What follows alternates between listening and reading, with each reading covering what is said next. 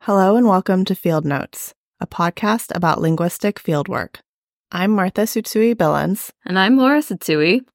And this is the final episode of Field Notes. Congratulations! Thanks. So to start, Laura, patrons will know who you are because you've been on many Patreon bonus episodes, and everyone else may recognize your voice from the outro, but do you want to explain who you are? Yeah. Also, that's funny because the outro is now a couple years old. And sometimes I'll listen to audio of other people and be like, they sound younger.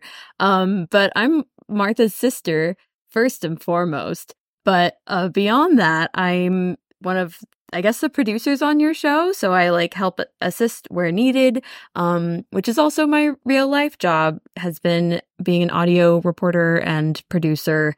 And now do a little bit more in the digital content space, but all the same, audio is what I do. So I'm here to help Martha do that. Yeah, I'm very lucky to have a sister who already had expertise in what I needed when I started Field Notes. So I appreciate you so much. So for this final episode, I thought it would be fun if you interviewed me and we talked about Amami. I've talked about Amami on the Patreon quite a lot. And I was also interviewed by Lingthusiasm. I was on their Patreon for, to talk about my work, but I've never done a main episode on Field Notes about Amami. So yeah, I thought that would be a way to go out with a bang. Yeah, a Field Notes style interview of yourself. So that's right. Instead of Martha hosting, in a way, I am asking the host questions. You are asking the host questions. Yeah. So let's get started. The question you always open with, how did you become a linguist and where did your interest in linguistics even come from? Okay. So when I was in high school at Fresno High, I was really interested in Spanish. I took Spanish for all 4 years of American high school, and then I also studied it in university. It's embarrassing to admit now because my Spanish has become so poor. But I really loved Spanish, and I think like a lot of people, I thought that linguists just learned lots of different languages. So one of our mutual family friends, she has a master's in linguistics, and she encouraged me to pursue linguistics at Fresno State. She knew I was going to Fresno State. So I enrolled in linguistics at Fresno State.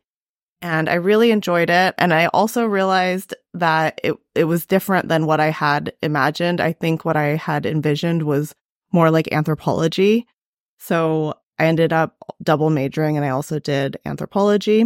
Yeah, but that's how I first got interested in linguistics. Was there a course or moment where you were like, oh, I think this linguistics thing, though, is more where my heart, future, career, etc. is going to be? Like, was there some moment where you were like, oh, this is what this is? Yeah, I think I knew that I wanted to work with communities and work with speakers, and I was interested in endangered languages. I was interested in minoritized languages. And so double majoring in anthropology allowed me to have that kind of like community focused training, where even though I wasn't doing linguistic fieldwork, I did. I went to the archaeology field school that Fresno State runs called Grandad, where we had local consultants advise us and help us understand things with the proper cultural context. So that training was really valuable. And then when I lived in Japan, I heard about indigenous Ryukyuan languages. And so that kind of sparked my interest in doing language documentation in Japan. Gotcha. Let's get into your fieldwork biography. Where and with whom have you worked? So when I was at SOAS in London doing the MA on language documentation and description, I wrote my MA dissertation on Uchinaa Yamatu-guchi, which is a mixed language of Okinawa. So there I conducted fieldwork in London. I worked with speakers of Uchinaa Yamatu-guchi who were already living in London, so they were like diaspora speakers. For an MA dissertation, you can't really do like a whole lot of far-flung fieldwork. You just don't have enough time. And in the UK, an MA is only 1 year. So it was really like I had about 6 months to really work on this project. So I worked with members of a taiko group who met at SOAS. And that was really interesting. It was a really great opportunity for me to use my language documentation training to make all the mistakes with all the equipment, forget to turn the mics on and, lose the SD cards and all the things, all the horror stories. Yeah, been there. Been there as a reporter. Yeah. So bad. Sucks too. Yeah. Yeah. It was really bad. So it was a good way to kind of dip a toe, I think, in the UK, where I was living there, and when those things happened, I could usually have a second chance with those people because they were also already living in London, and they were very generous and patient and kind to me. Okay. So that was like your MA, and then I think we all know you've done beyond outside of Europe. Yes, and then for the PhD, I did work in Setouchi town, mostly in Konya Village on Amami Oshima, so Amami Big Island, in Kagoshima Prefecture in Japan, what we think of as Japan. Yeah, so most of my fieldwork has been on Amami Oshima, with a sprinkling of urban fieldwork in London. Very cool. So then what does your current research focus on? So my research has mostly been sociolinguistic. My PhD thesis examined Amami honorific verbs and speaker politeness strategies in the context of language endangerment. And for the PhD, I only looked at verbs, but going forward, I'm excited to explore the entire system. I think anyone who is near the end of a PhD or has done a PhD knows when you start, you have really grand aspirations about the amount of things you'll be able to do and get done. And then as the PhD goes on, you get more and more realistic about what you can actually achieve. So originally, I thought I could do more of the full system, and then I was humbled. And by the end, it was only verbs. But I know that there are other parts. There are other honorifics that speakers use. There's honorific prefixes, honorific nouns, adjectives. So I want to dig deeper into that in the future. So you've clearly explained there's a lot of like ripe research to be done, but to take a brief step back, why did you even choose Amami as like a language you wanted to focus on? As I mentioned, I knew I wanted to do an indigenous Ryukyuan language. And there's like maybe 6 or 7 different languages. People get very passionate about what is a language, what is a dialect, where should we draw the lines between languages. And these are also islands. So the archipelago has hundreds of islands. And, where does one language end and the next begin? It's all very fraught, but there's at least 6 or 7. And these are not like Japanese. Not Japanese. Okay. No. Indigenous Ryukyuan language, separate indigenous Ryukyuan languages. So Okinawan or Uchinaaguchi is the biggest one that most people may have heard of. And I didn't want to do that one because it just seemed like there were already a lot of people working on that, and not that there's not still a lot to do, there definitely is, but it just seemed like, oh, maybe it's too crowded for me. So I crossed that off the list. Some of these reasons are so superficial as well. Like I just needed to pick one.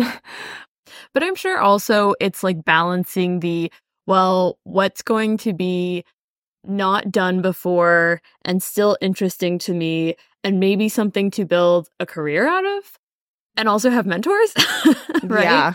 Yeah, for sure. And then like the smaller languages, so like Yonaguni and Yaeyama, Madoka Hammine, who's been on the pod. She is a heritage speaker of Yaeyama. Those two languages also looked very interesting, but the number of speakers was reported to be very small. So again, having not been there before, and not really, just starting out, not having a great network yet, I was worried that I wouldn't be able to find any speakers. I had heard about that happening where people are doing, their whole PhD is hinging on being able to find speakers and find people who want to work with them and have the ability to do so. And they're just getting doors shut in their face. Yeah. So I was worried about that. Oh, maybe there's not enough speakers for me to work on either of those languages.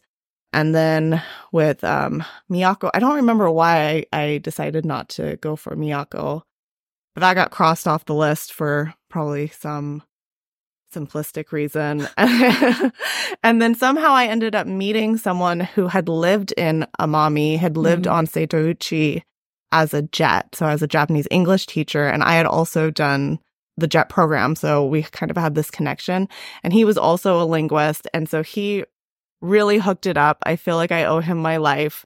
He introduced me to people in my field site before I arrived, and through him I was able to find my host families. So shout out to Shannon Grapondo, you're the best. Indebted. That gets into my next question, which was how do you even meet people to work with? But I want to clear up briefly, you and I, for that matter, are not native Amami speakers. This is not even no, you not were even coming a little in, bit. Yeah, so you were also coming in and you've had many native speakers of endangered languages on the pod, but part of this was also you had to come in as an outsider and figure this out. Right, yes, that is correct. So yeah, we don't have any connection, any heritage or anything. Our dad is Japanese American. We do have Japanese heritage, which probably people know from our last name, but we didn't have any kind of connection to the Ryukyus. Yeah. So, yeah. Anyway, but back to how you met people to work with. So you mentioned your JET friend, but you talked to a lot of people for your research, and I don't know, is it just... And then the next person introduces you? How did that work out for you? Yeah, so similarly to how I've run the podcast, I use Milroy's friend of a friend method. And so Shannon introduced me to the people who ended up hosting me. And I stayed with two families on my first trip. And they were, both of those families were are very well-known and well-liked in the community. And through them, I was able to basically meet everybody else. So they would introduce me to their neighbors, and then their neighbors would say, oh, I have this social group that I meet with every Tuesday. You should come to the social group. So then I would go to the social group, and there I met 10 other people, and then they would say, oh, but you should really talk to my husband, and my husband is a really good speaker of Amami, and then so on and so forth. Everybody would know someone, and they would recommend who they thought might be interested in the project, who might have something to contribute, and who also had time to work with me. So that's how I did it. And I guess a little bit of maybe I just don't really understand what defines an endangered language, but so there are still clearly quite a bit of people who speak the language that you were examining. And was it a whole community where pretty much everyone still spoke it, or was it really, it just depends on if you were older or younger, how much you have? That's a good question. That's a good question. So in Amami, it's mostly only older people. So the younger generations do not speak Amami that fluently, and it's not something that's being passed on to the new babies. So the transmission link has been broken. The generational transmission link has been broken for quite a long time, several generations. So at this point, who I was working with were mostly retired people. And I also did a lot of work at the retirement homes. That was a really good source of people who had both the time and were interested in the project, were people who not everyone lives at the retirement homes in Setouchi, so they might just go for their weekly pottery class or craft class or almost exercise. Like an American senior center. Yeah, kind of. Like, lots of people do live there, mm-hmm. but lots of people don't. They just go for their social events and or their different hobbies. So that was a good resource. And do these older people you were talking to, say the seniors, exclusively speak Amami, or they're bilingual? Everyone is bilingual. Okay. Yeah, everyone is bilingual. Gotcha. And you speak Japanese, so that's how you talk to them. Mm-hmm. Okay. Yeah. Although, like, I tried very hard to improve my Amami, which is something I feel like I can only really do when I'm in the field because I don't have, like, that many people. There's not Amami Duolingo. There's no Amami Duolingo. And, I mean, I guess I could try harder to practice Amami when I'm not there, but... yeah, to be honest, it's something I mostly do when I'm in Amami. I think that makes a lot of sense. Yeah, I don't even know where I would start if I didn't have any resources. Just me and a book. That's hard. Okay, so we've talked about your research and why you got into linguistics, but also now the reason we're doing this in part is because this pod is coming to an end. So can you share for your broader listenership what's next? Yeah, so we've talked about this on the Patreon, but I'll be doing a National Science Foundation, so NSF, fellowship for the next couple of years, and my project is called Social Dynamics and Hierarchy in Grammar and Language Use, documenting Amami Oshima honorifics, and I'll be splitting my time between Amami and UC Santa Barbara here in California. Yay, congratulations. Getting a grant is hard. It is hard. Yes, it is hard. And I want to be very transparent about the fact that this was the third time that I had submitted this grant application. Wow, I didn't know that, actually. Yeah, no, this was the third try. So this is a big deal. And how many people even get it every year? How often do they even give this out? Annually? It is annually. I don't know how many people... I have no idea. I could probably look that up, but I don't know. But the only reason I kept trying is because I had so many great, friends and mentors around me in academia who also just were very open about their rejections and how many times they had to submit job applications and grant applications and even things for publication before it was accepted. So I want to kind of keep that up. Like rejection is part of academia. Rejection is part of academia. Yeah. Life. Like I remember one time I was writing an article with, I think he won't mind if I say, Patrick Heinrich. and the first place we submitted it to got rejected.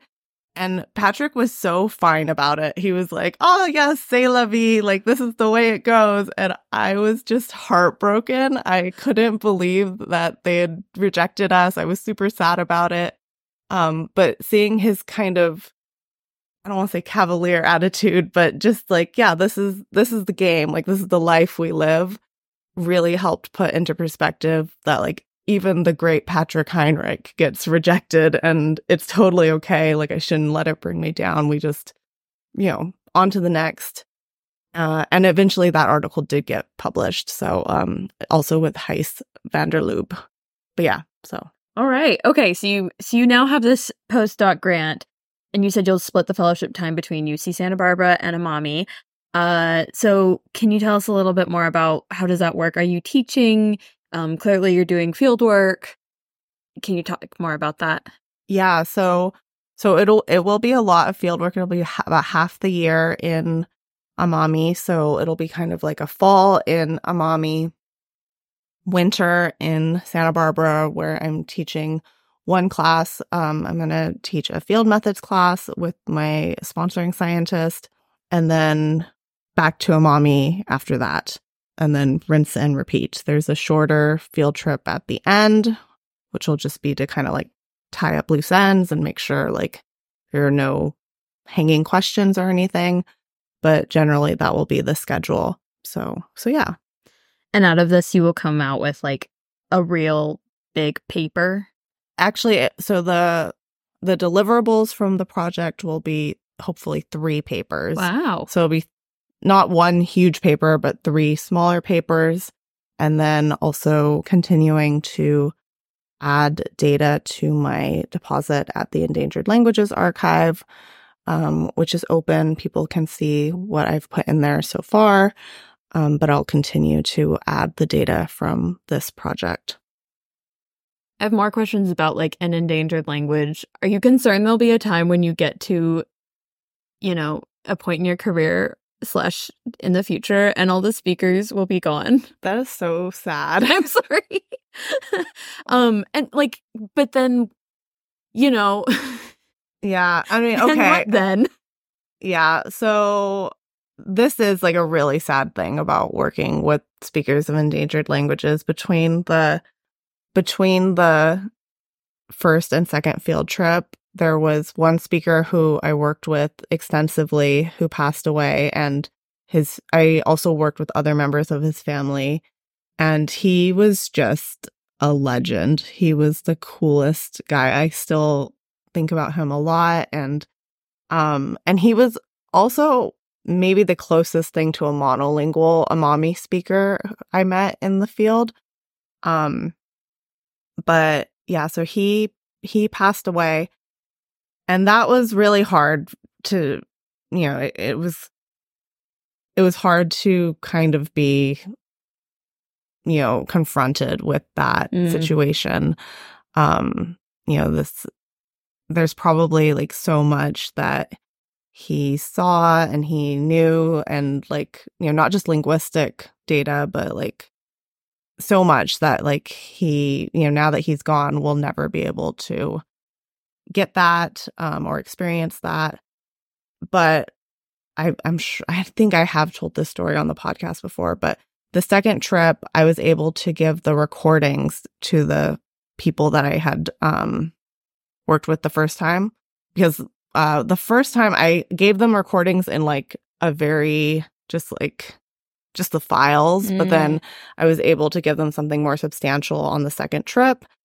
I think I gave the family, I'm trying to remember how they asked for it. I think they wanted a CD. So I was able to give that to the family. And I remember them being so happy to have that, you know, that like record of that record family. Of him. And it was conversations of him talking to his grandson. Aww. So that was really special. His grandson is actually my same age, and he's a pretty good speaker of Amami. So we used to say, like, oh, I'll always be able to work with Amami because Tomoki and I are the same age, so we can just continue working together. Yeah. But yeah, I mean, he's pretty unusual, the grandson is, to be like such a young person and such a good speaker. Generally, that's not the case. But yeah, I mean, that is like a really sad reality of working with minoritized and endangered languages. If there aren't revitalization, like major revitalization efforts, then these languages will eventually fall silent when the last speakers pass away. In Okinawa, there's a lot of revitalization efforts taking place. Not so much in Amami. I would really like to see more. But I mean, it's not too late. Like there's definitely, I don't think the window is totally closed, and I think if people want to, that they can revitalize Amami. So we'll see. It's hard to say. Yeah. Well, you've talked about your research, and what more would you like to see done, you know, beyond that, or maybe if you had unlimited time? Yeah, so I think it would be really cool if there were more young people in Setouchi who wanted to start documenting and revitalizing Amami and pursue linguistic research in Amami. As part of this postdoc, this NSF postdoc, I'll run some workshops, some language documentation workshops. And I'm hoping that maybe that might inspire some young people. You know, often endangered languages are kind of a hard sell from an economic perspective, because, you know, part of the reason why Amami became endangered and the community went through language shift is because people wanted to pass on the language of economic upward mobility and, you know, the language of prestige, and that was Japanese. So, and this is the case in a lot of endangered language contexts, that You know, people don't think that the endangered language is necessarily valuable from a money-making or a career perspective, even though they may value it and think that it does have cultural value. Like, they also want their kids to have the best life that they can have. So yeah, I mean, I think it would be so exciting to see some young Amamians be successful in academia, working on their own language. Of course, it's hard to be successful in academia working on any language. So that's like another obstacle that I don't want to get too dark about it. Yeah. Do you know, I mean, you mentioned the person who's a younger person your age who speaks Amami pretty well. Were there other like young people or even under 18 kids that you sort of interacted with when you were last in Amami? So I did a lot of babysitting when I was in Amami. That was like one of the kind of favors I could provide for people. But yeah, I mean, I definitely interacted with like younger people in the community. One of the families that I lived with had 3 children, junior high and younger. But I mean, it really depends on the family. Like, I know a family, for example, who is really passionate about Amami, and they're trying to teach their kids, their young babies, Amami. And this family is kind of unusual in a couple of different ways. One is the mother also studied in England, so she already kind of has that like international perspective, and she speaks English. So I don't know if they're like a good example of like kind of the typical Amami family. Mm-hmm. Sorry, what was the question? No, do you know young people in Amami who you could envision will take up this mantle? Yeah. I think cultural arts are still popular in Amami. So on the weekends, I used to go to a like traditional dance group, and there were lots of kids there. And is the language spoken or sung? Yes, through that? and they sing in Amami. Oh. So usually there's an avenue through like traditional arts, or if people play the shamisen, so like the banjo, a lot of the songs that go with that are in Amami. So, and I mean, that's the case for Tomoki as well. He's a very good singer, and he's kind of known locally for being a good speaker of Amami, and he can sing the songs very well. Yeah. Gotcha. Reflecting on the years of this podcast, what have you learned from doing it? Yeah, so it's kind of crazy to think back. Like, my life looks very different from when I started. I think I launched the podcast when I was actually in the field on my second field trip in 2019, in May 2019. So it's been almost 5 years. Yeah, I've learned a lot. It's the running Field Notes has allowed me to meet people and to learn about languages that I normally wouldn't have any real research connection with. So at SOAS, where I went to grad school, most people are working in Asia, Africa, or Middle East. It's very rare to meet someone who's working outside of those 3 areas. But through Field Notes, I've had the chance to learn about languages in, you know, South America, Central America, Australia, Vanuatu, Mexico, Europe, etc., and to meet the people who are doing this work, and to also talk to so many people who are working on their own languages. That has been really insightful and really inspiring for me. So, like, from a kind of just a selfish, personal gain perspective, I feel like I've learned a lot, and I hope that other people have too. I know that lots of schools don't have language documentation programs or don't have very robust language documentation programs. So that's kind of what gave me the idea to start Field Notes, because SOAS has such a good language documentation program. But I still felt like I didn't know anything about anything when I got to the field. So I wanted to kind of normalize that feeling and kind of reassure myself by hearing like other people's stories, and hearing about like when other people dropped their backpack into the ocean, or You know, when other people got their suitcase full of recordings seized at customs and, like, you know, all of these worst case scenario things that happen, but then you still are able to move on from that and you're still able to do this work and, yeah, like, have a successful career in academia. Do you feel like you have fulfilled that? I don't know. What do you think? Well, if you started the pod wanting to, like, meet other people doing field work and feel less alone about the difficulties of field work. Oh, yeah, that for sure. Yeah, that for sure I have achieved, I think. Yeah, I have to say I've heard some wild stories on this podcast from people. Probably the most wildest being the one who said she, you know, took her many days. I can't remember the name of this guest, but you will. It took them many days to get to this field site, and then simply because they were from the Western world, had more medical knowledge than anyone there, and that just Kate was Lindsey. Wild. Yeah, real reality check. Yeah, so that was Kate Lindsey, who works in PNG. But at first, I thought you were talking about Sheena Shah, who works in Lesotho, because she also has like a that. Really, it takes her a while to get to the field, and then she lives in a tent when she's there. Yeah, I think the picture on the Field Notes website is her with her van with solar panels. Yeah.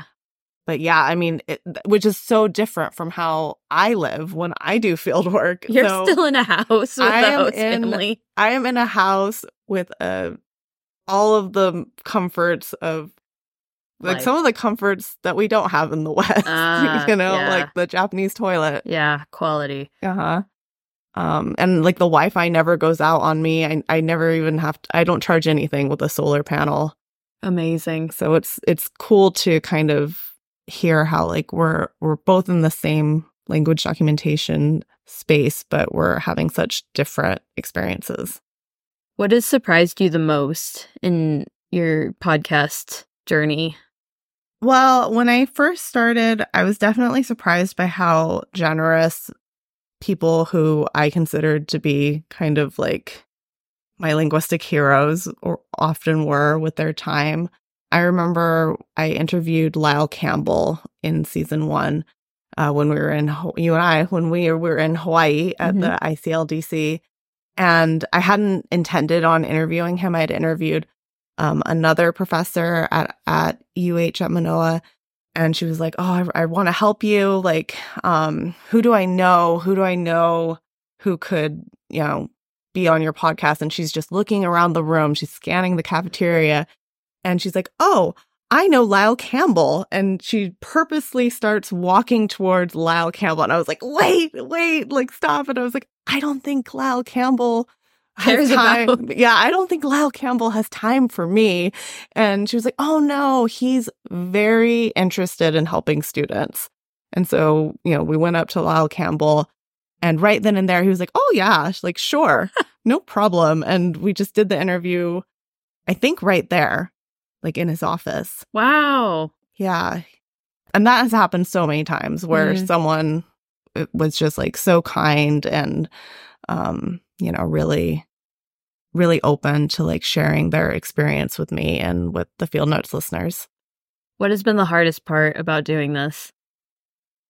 Well, similar to fieldwork, I feel like the tech difficulties have been abundant.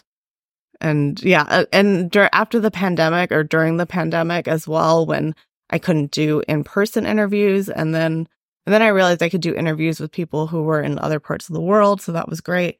But then I have so much less control over what is happening on the other side, so that has been a real learning curve to try to adjust for differences in tech. And I really sympathize with people who did remote field work during the pandemic, because it's tough. It's really hard to try to manage those things when you're not physically there. Mm-hmm. So do you think this is actually the end? Many podcasts do bonuses forever and then revive themselves. Clearly you have other things to do in the immediate future, but is there a possibility of revitalization of this podcast? Yeah, I mean, so I'm wrapping up the podcast because when I'm in the field, I like to be in the field and fully focused on it. And yeah, so the next 2 years, I feel like I'm totally booked and I won't be able to podcast, and I want to really focus on the work with the community in Setouchi. But after that, who knows what the future holds. I'm not ending Field Notes because I'm not passionate about it or because I've grown weary of it or anything like that. It's not that way at all. So I could see in a couple years revamping it and maybe starting to do interviews again. But when I'm in like a stable living situation where I'm not moving every few months and, you know, so save your patron dollars. Where can people find you and follow along on your, I guess, research journey from here for the next couple of years? So I've been avoiding making a personal website. Lots of people have them in academia, and I've always just kind of lent on the crutch of the Field Notes website because there's an about section on that page that where I have like a little bit about me posted and projects I've worked on. But now that Field Notes is ending, I think I will have to bite the bullet and make a actual grown-up website, grown-up academic website. So I intend to do that, and I will link it in the show notes when it exists. So it sounds like people can continue to check Field Notes website for info about you. Yes, and I think you can also find things that I've written on academia and ResearchGate. And I imagine I will have a profile on UC Santa Barbara's linguistics department website, but TBD. I don't know. Very cool. Very cool. Well, very big congratulations. This is a really big undertaking, and I didn't know that it would grow into this long or large of a thing that you were going to do. So well done. Oh, thanks. Neither did I, but I'm pleased with it. Yeah, I think you should be. So thanks for letting me be a part of this. And also, like, seriously, this is a big undertaking. Oh, thanks, Laura. And thank you to our listeners for following along for all these years. Yeah, thanks, everybody. Yeah, are there other thanks that aren't in the credits that are due at this time? Well, quick thanks to Luca Dino, who does all the transcripts, Claire Gaughan, who also helps with production, you, my sister Laura, of course. That's very good. Yeah. I think this is a good note to end on. All right, let's end here. Okay. All right. Talk to you all next time. You've been listening to Field Notes, a podcast about linguistic fieldwork. This podcast is hosted and produced by Martha Tsutsui Billins with production help from Laura Tsutsui. Claire Gaughan is our editor, and Luca Dinu is our transcriptionist. Our music is by Lobo Loco, and our logo is by Evil Designs. Follow us on Twitter and Instagram at Ling Field Notes. If you enjoyed this episode, be sure to follow and leave a review on your favorite podcast platform. Thanks for listening. Thank you.